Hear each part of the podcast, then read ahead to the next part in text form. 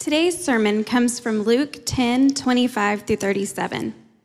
And behold, a lawyer stood up to put him to the test, saying, Teacher, what shall I do to inherit eternal life?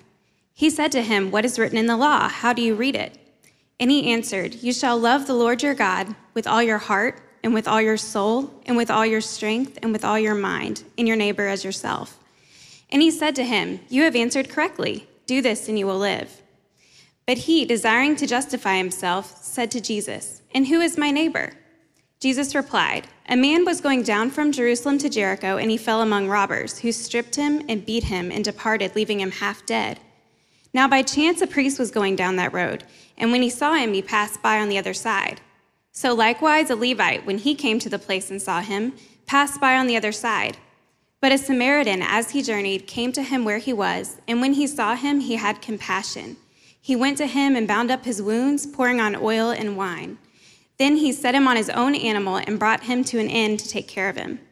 And the next day he took out two denarii and gave them to the innkeeper, saying, Take care of him, and whatever more you spend, I will repay you when I come back. Which of these three do you think proved to be a neighbor to the man who fell among the robbers? He said, The one who showed him mercy. And Jesus said to him, You go and do likewise. One author tells the story of flying into the Minneapolis airport in Minnesota, and uh, he was on his way to the convention center because he was going to, to speak. And he was in a taxi, and he came up to this intersection to a red light. He was about six cars back, and he described watching this uh, homeless man kind of lurching between the cars to get across the street.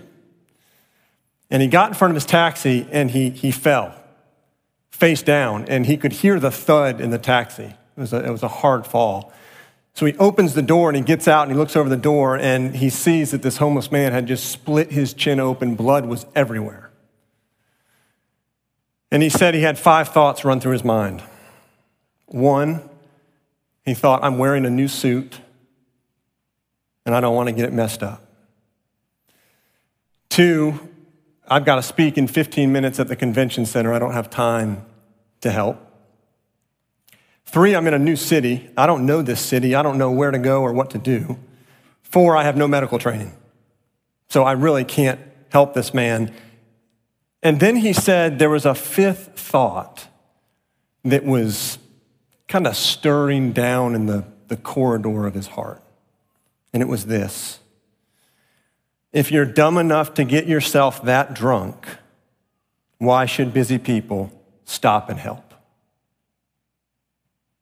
Now, every one of us has had a thought to varying degrees like that when we see brokenness, when we see people in need. And the question is how do you become a, person of, a person of mercy, a person of compassion? Jesus is telling this story of the Good Samaritan to answer that question. How do we become a person of mercy and become a person of compassion? And he is, through this story, he is going to really articulate three truths about mercy that are critical to becoming a person of mercy the call to mercy, the character of mercy, and the motivation for mercy. And so we're going to begin with the call to mercy.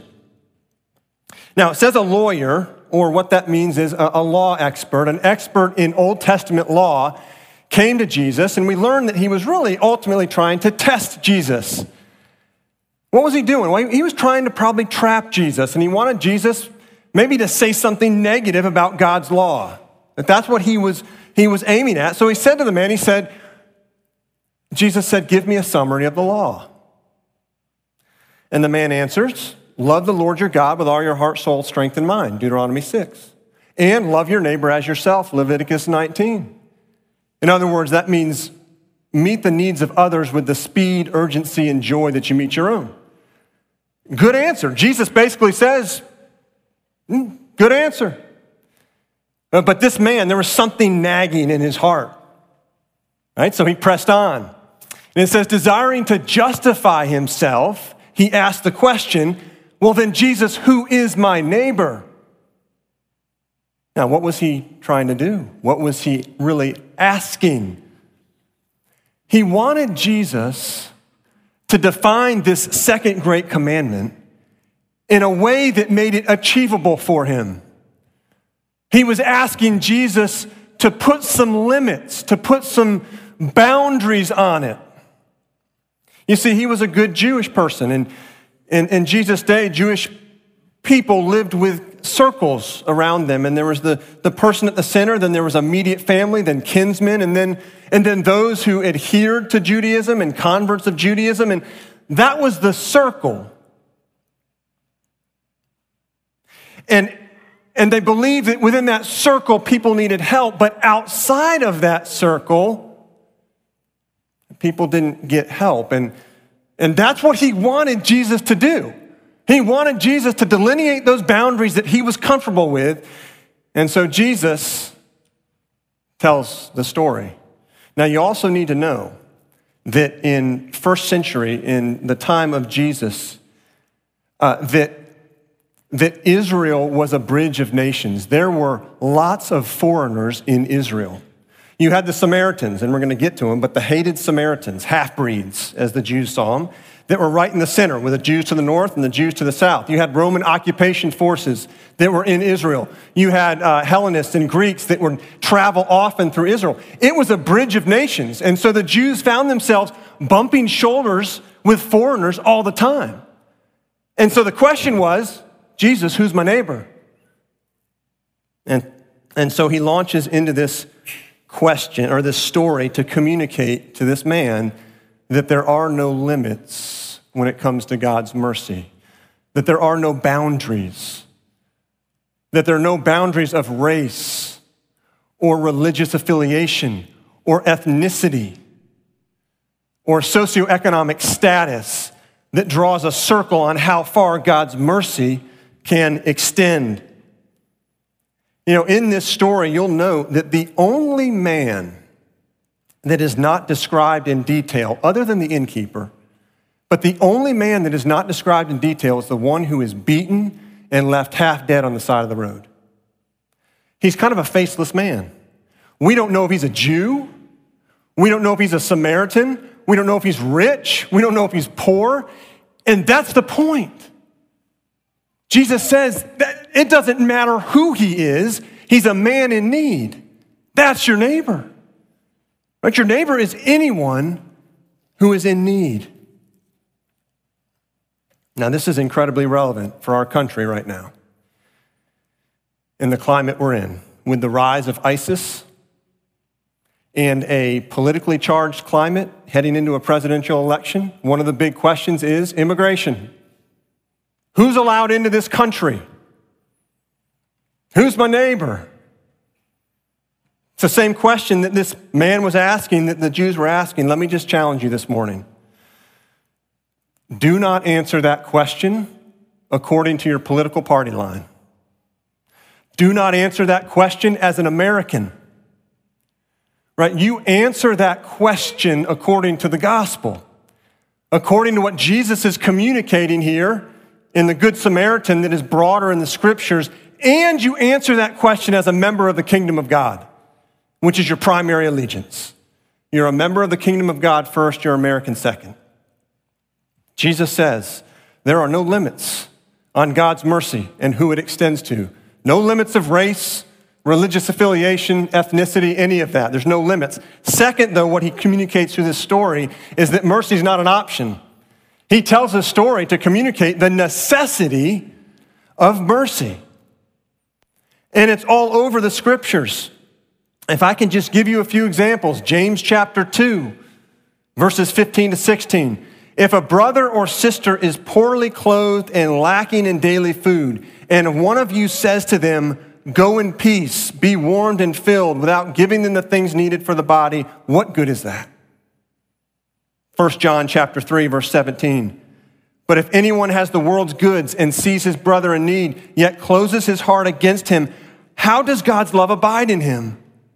Little children, let us not love in word or talk, but in deed and in truth. You see, love for God and love for neighbor cannot be separated.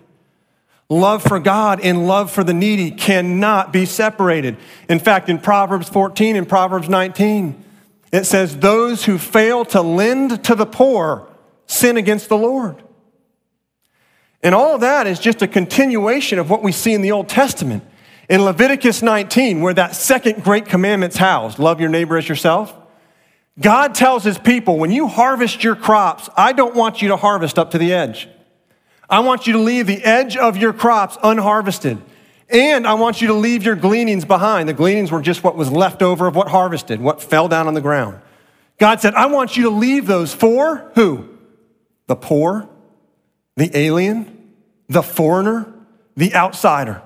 And he goes on, he says, with your vineyards, don't, don't pick up and collect the grapes that fall to the ground. He says, leave those for who? The poor, the alien, the foreigner, the outsider. You see, God's heart always, always has bled for the down and out, for the poor, the needy, the foreigner, the alien, the outsider. That's always been God's heart, and we see it throughout his story in the Bible. And Jesus even affirms this in Matthew 25 when he's talking about God's examination of man, mankind on Judgment Day. He says, I know those who have true faith from those who don't by their fruit. And he describes the fruit as caring for the sick, the poor, the sojourner, the alien, the outsider. Jesus says, What you've done for the least of these brothers of mine, you've done for me. Can't separate love for God and love for neighbor. I want you to um, imagine this story. You know, Jesus in Matthew 25, but broader, he's, he's distinguishing between true love, true faith, and lip service, right? True faith and lip service. Imagine a, a very wealthy older woman who has no heirs but a nephew. And this nephew is super kind to her all the time, really, really kind. And this older woman wonders if this kindness is real or if it's just a facade if she really can trust his heart, what are really his motives? Imagine that she dresses up as a homeless street person and sits out on the steps of his condo. And he comes out from his condo in the morning and, and curses and threatens this homeless street person or completely ignores this street person. She'd know her answer. She'd know what his true character is. And God, in the same way, says this it, it, He says, It grieves me deeply when you have one face for me and a different face for the needy. He says, You cannot separate love for me and love for your neighbor and love for the needy. You can't do it. Uh, one author writes it this way he, he, says basically that Jesus is attacking here a, a comfortable religiosity that shelters us from the needs of others. That, that, that's what Jesus is addressing here in this story. So, how do you become a person of mercy? You understand the call to it, it's not an option. Second, you understand the character of mercy. The character of mercy just it shows up in, in the story that he tells, Jesus does, of this man who went from Jerusalem to Jericho about a 17 mile journey from Jerusalem to Jericho, about a 3,000 foot descent along a winding road that went through the mountains, limestone cliffs, gullies on both sides of the road. In Bible times, it was known as the path of blood because it was unsafe. And you can imagine why. Bandits and robbers would hide out and they'd mug people. And this man got mugged. And the shock of this story is who stops to help, right? The Levite doesn't stop, the priest doesn't stop, the Samaritan stops. And the reason this is a shock is because Jesus is telling this story to a good, law abiding Jewish person. And Jews and Samaritans hated each other in that day. The Samaritans were thought to be half breeds. I'll spare you the details of how it all happened and why, but know this Okay? Racism was alive in this story. There was an intense case of racism between Jews and Samaritans of the day. And so Jesus tells a story, and guess who the hero is? It's not the Levite, it's not the priest, it's not even an ordinary Jewish person that comes to help. It's the hated Samaritan. It's the person who this law expert had come to learn to hate. And this is the hero of the story. And then you look at the length to which this Samaritan went to help this man who was dead, stripped, and half dead in the ditch. Verses 34 to 35. Look, look what he did. It says he immediately goes to him and treats him. He had oil, he bandaged the wounds, he puts him on his donkey. He rides to Jericho. He goes to an inn, pays for an inn, stays in the room with him, cares for him through the night, stays overnight with him. The next morning, we presume he had some business to do. So he goes to the innkeeper, gives him money, and then essentially writes him a blank check. He essentially writes this innkeeper a blank check and says, Listen, I'm going away. When I come back, if you've paid any extra, I'll cover it. He followed up. He was going to come back and check on this man. I mean, sacrificial, costly. You know, people have tried to run the numbers. Like, what, what, what did the Samaritan really pay? You know, and then, it, however you want to run the numbers, he spent a lot of money. He spent a lot of time. It was sacrificial. It was costly for him to extend mercy to this man.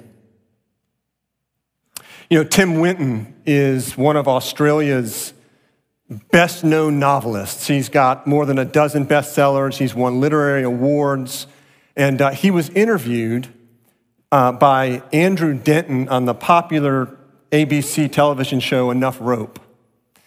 And when Denton was interviewing Tim Winton, he, he knew of Winton's Christian faith. And so, towards the end of the interview, he said to Tim Winton, he said, Listen, let's talk about faith. Um, I know when you were five, there was something that happened to your family that was profound. Can you, can you tell us about that? And Tim Winton went on to describe uh, in the mid 60s, his dad was a police officer and was in a tragic, horrible accident. A drunk driver had hit him on his motorcycle. He was on a motorcycle police bike, put him in a coma. He gets out of the coma and they, they bring him home. And this is what Tim Winton, who is five years old at the time, describes when his dad gets home. He says, He was like an earlier version of my father a sort of augmented, augmented version of my father. He, he was sort of recognizable, but not really my dad, you know. Everything was busted up. And they put him in the chair, and you know, here's your dad. And he said, I was horrified. His dad was a big man, and he said that his mother had trouble moving him back and forth to bathe him. It was just difficult. And Tim's five years old, and he said, I, I couldn't do anything. And he said one day he gets a knock on the door. They get a knock on the door. His mother answers the door. And this guy by the name of uh, Lynn Thomas shows up and says, Hey, I, I hear that your husband is sick. And, you know, word had gotten out in the local community of what happened. And he said, Anything I can do to help? And Tim Winton describes that this man kept showing up and on a regular basis would carry him from the bedroom into the bath, would bathe him, and he did this over and over. And uh, listen to what Tim Winton said about what he calls this simple act of kindness from a Christian. Because this man was from the local church in town. He said, It really touched me in that watching a grown man bother for nothing to show up and wash a sick man, you know, it really affected me. This strangely sacrificial act was the doorway into the Christian faith for my entire family. You see, mercy is sacrificial, it's costly. And I'm going to pause and just make a statement here. I am thrilled by what I see the Lord doing in this congregation in the area of mercy the heart of mercy that is being cultivated. You know, our deacons and our missions committee, compelled by this call to mercy, it's not an option, became aware and discovered the needs in this Southwind Villas community that we have been talking to you about. This community, 10 minutes from here, maybe 15 minutes on Southside Boulevard, right? That is a, a high risk, poor, government subsidized housing complex. And in our recent back to school drive, where we asked you for backpacks and school supplies, you provided 65 backpacks full of school supplies. And when they were delivered to this community, the people that kind of oversee the distribution of the stuff, they were overwhelmed. They were floored by just the generosity, the simple act of kindness. And, and we hope that this is just the beginning of following Jesus on mission into this needy community that has never had a church partner with it. That's the church gathered extending mercy, but the church scattered extends mercy. In this room, how many neighborhoods do we have represented in this room? A lot. Lots of neighborhoods, apartment complexes, dorm rooms. That God calls us to be extending mercy in a variety of ways. Maybe it's the widow or the widows that live on your street or the next street over that need yard work or need something done in the house. Maybe it's widows. Maybe it's the fatherless child. Maybe it's the single mother that needs help. Maybe it's the family that has gone through, like Tim Winton, some degree of tragedy and loss. Or maybe it's the foreigner that is trying to assimilate into this culture. That God would propel us, that He would propel us into mercy. God calls you to extend mercy and to do it in a way that's sacrificial, in a way that does cost you. So, how do you become a person of mercy? You understand the call to mercy, the character of mercy, and finally, the motivation for mercy. This last point is the absolute foundation. If you don't get hold of this last point, what the motivation is for mercy, you may get after it for a couple weeks and then be done, or you'll just feel guilty all the time. You may even feel guilty now, like I'm not doing enough. Listen, there's a motivation for mercy that is deep and rich, and Jesus is tapping into it here in this story. He exposes motives. He starts with the Levite and the priest, right? The Levite and the priest walk by on the other side of the road. You say, why? Why didn't they stop? There's a number of reasons why, potentially. They were probably coming from temple service in Jerusalem. They were coming from serving in the temple and going back home to Jericho. And so there was Old Testament law that said they could not touch a dead body, they couldn't touch a corpse. and so this man could have very well been dead, and it would have been costly for them. Uh, socially, they would have been unclean. Financially, they would have paid burial costs. And then professionally, they would have been barred from serving at, in the temple for a period of time. It would have been costly. The problem is, the man wasn't dead. It says he was half dead. But oh, to have to get off the donkey, grab a stick, poke the victim to see if he was moving before you could administer medical help. I mean, that's just a lot of effort.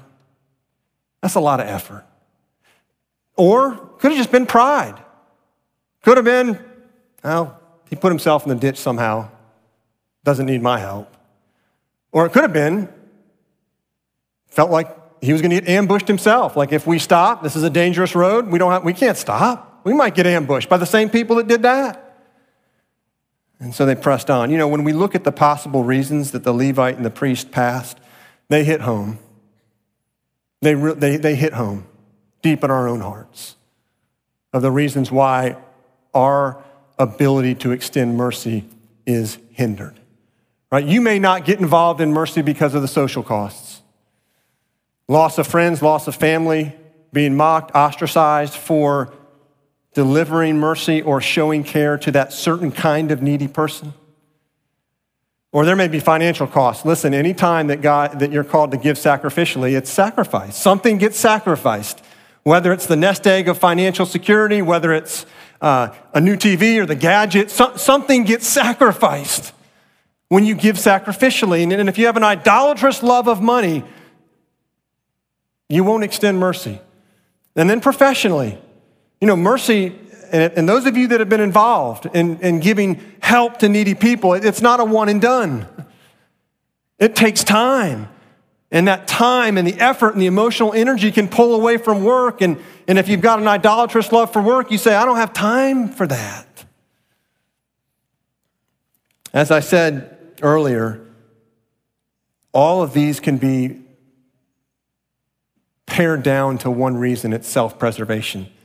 And let me read you the quote I alluded to earlier. One author says it this way Jesus is attacking the complacency of comfortably religious people who protect themselves from the needs of others. That's what Jesus is doing in this parable. So, what is the motivation that drives mercy? What is the motivation? Verse 33 But a Samaritan, as he journeyed, came to where he was, and when he saw him, he had compassion. That means that he had pity on this man. That means that he put himself in his shoes, that he bled with compassion. But you have to ask another question where does that compassion come from? What drives that kind of compassion? Lamentations chapter 3 says this The steadfast love of the Lord never ceases, His mercies never come to an end. They are new every morning. Great is your faithfulness. That word new means fresh, never before experienced. Why is God's mercy new every morning? Because you didn't sin today like you sinned yesterday or the day before. That you experience His mercy new in every way. And how does God paint the picture of your sinful condition? It's not much different than the man we see lying on the side of the road half dead. Listen to what the prophet Ezekiel says in chapter 16 as God, through Ezekiel, is addressing the condition of his people that applies to us today. Listen to this. And as for your birth, on the day you were born, your cord was not cut, nor were you washed with water to cleanse you, nor rubbed with salt, nor wrapped in swaddling clothes. No eye pitied you to do any of these things to you out of compassion for you, but you were cast out on the open field. You were abhorred on the day that you were born. And when I passed by you and saw you wallowing in your blood. Does that describe this man on the side of the road? When I saw you in your blood, I said, Live. I said to you in your blood, live. Isaiah 64 describes our best religious efforts like a bloody menstrual cloth, that we are half dead on the side of the road, and God extended compassion to us. See, Jesus did not come down and pass by on the other side. In fact, Jesus came and bloodied himself on the cross. And he didn't become half dead, he became dead. he died to rescue you out of your sinful mess. He showed mercy. God extended compassion and mercy, and He says, That is what drives mercy coming out of you. When you understand the compassion that God has shown you. In 2008, Paul Herbert, a municipal court judge from Ohio, was wrestling with his purpose. He was wrestling with how he could use his unique position as a judge to influence the kingdom of God, to have an impact for the kingdom. And nine months later, he remembers the day that, that he was seeing uh, domestic violence victim after domestic violence victim come before, his, uh, before him. And then he says, after a number of those just identical cases, the sheriff brought in a prostitute. And he said, as he looked at this prostitute, it, it looked like the same person as these 10 domestic violence victims that had come before. And it started to shatter his categories. And he started to do some research on the criminology behind prostitution. And, and this is what he found around 87% of prostitutes are sexually abused, typically starting around age eight. They often start using drugs to deal with that trauma around age 12. The girls run away from home or foster care and are dragged by predatory pimps into the commercial sex trade. So it prompted him to launch a program, a two year program. You see, he described how prostitutes would get convicted and then thrown in prison, and then they were in and out of jail. They just cycled in and out of jail. And so he decided to start this program where he would give them uh, drug rehab and counseling and electronically monitor them and have su- uh, support groups. And every week they had to come back in to his courtroom and report on progress. And listen to what he says to some of these prostitutes that came through the program. One woman was sold when she was a little girl by her mother to older men for crack cocaine. Today, she's in Phi Theta Kappa at Columbus State Community College. Another was kidnapped by a motorcycle gang and raped, then transported to other gangs and sold for sex. And he says now she is two years sober from heroin. And then he goes on to describe what this did in his own soul, his own transformation that this did as he extended this mercy. The Holy Spirit continues to reveal how much I've been forgiven by Christ and how similar I am to the individuals that come before me. That's really hard to say. My job is to judge. But the farther I go along in my faith, the more I realize that I'm just like most of them. And that makes me more understanding, more kind, and more merciful. Let's pray. Father, your heart throughout the scriptures from Old Testament to New, we see it. Your heart bleeds for those in need, for the poor, for the alien, the foreigner, the outsider, the down and out, the least of these. And you tell us that we can't love you and disconnect that from love for those in need. And yet we're all guilty of that, Father. We repent of it. We repent of it and we ask that you would give us, motivate us, give us a heart of compassion, that we would see ourselves spiritually, as you describe in Ezekiel, like the man in the ditch and the Good Samaritan. Bloodied, half dead in our sin, and that Jesus, you came and you got your hands dirty that you shed your blood, that you went to the cross for us, that you showed us mercy, that you treated us as our sins, not as our sins deserve. And Father, that would motivate us to be people of mercy and compassion, doing works of mercy as you bring people in our midst that have need, whether it's in our neighborhood. We pray for our gathered church and what we're seeing happen in Southwind Villas and other places. Father, that we would be a people of mercy and that the cross of Jesus Christ would drive us towards it. We pray this all in Christ's name. Amen.